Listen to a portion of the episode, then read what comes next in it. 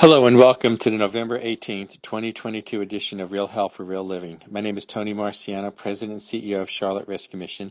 And later in this podcast, we'll tell you more about the Charlotte Rescue Mission and how it can help you or someone you love who struggles with addiction. But first, let's get started with today's podcast, which is entitled Thanksgiving Works When We Live with Our Eyes Wide Open. It had been one of those weeks times two when things just didn't go right. My wife headed to Virginia to help a widow drive to Florida. Let me just say we didn't have a good send off. While she was gone, we had a conversation that the laundry detergent was empty, and I had to make another trip to the store. I was cooking for myself, and many were amazed I was still alive. On Saturday, I went to a restaurant that had a seafood buffet.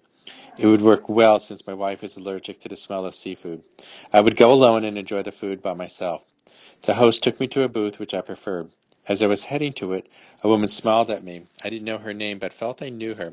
I went to the buffet and enjoyed the many varieties of fish. Sometimes later, I got up to go for a second visit to the buffet. Fish is one of my favorite foods.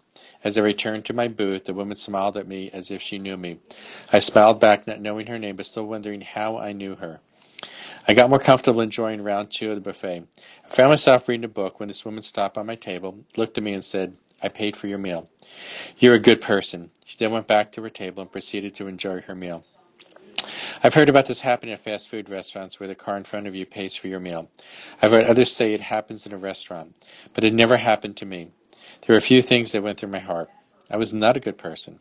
My wife and I had a conversation about the lack of laundry detergent in our house.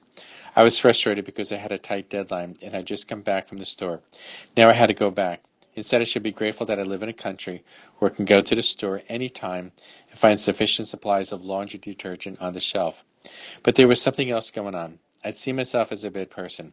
Had I not had the conversation with my wife, would that make me a good person? Why do we think that good people go to heaven and bad people go to hell?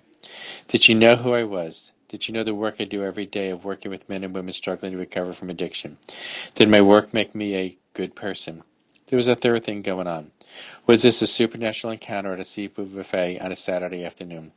I kept thinking of the verse, Do not forget to show hospitality to strangers, for by so doing some people have shown hospitality to angels without knowing it. Was God in the midst of this encounter not just paying for my meal, but reminding me of a greater principle? That I was not good because of the work I did. I was not good if I didn't have the conversation with my wife. I was declared right with God only because of what Jesus did on the cross. You and I live very busy lives. We're reminded of the goodness of God when we live with our eyes wide open to see His encounter and involvement in our lives.